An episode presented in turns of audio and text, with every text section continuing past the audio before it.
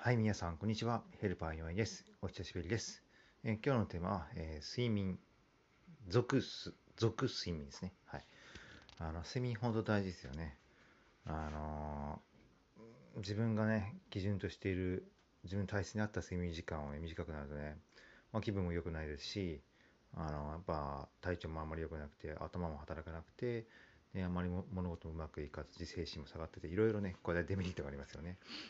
うん、ある人も多いと思いますね。ショートスリッパーとかも中でいるらしくらしいですけどね。はい。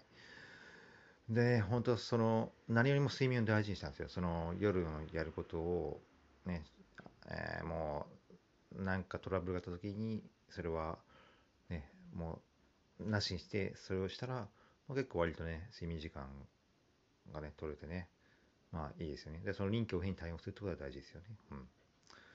で。臨機応変に対応して睡眠時間を確保するってことが大事ってことがね、よく身をもって知りました。はい。ではまた次回お会いしましょう。失礼します。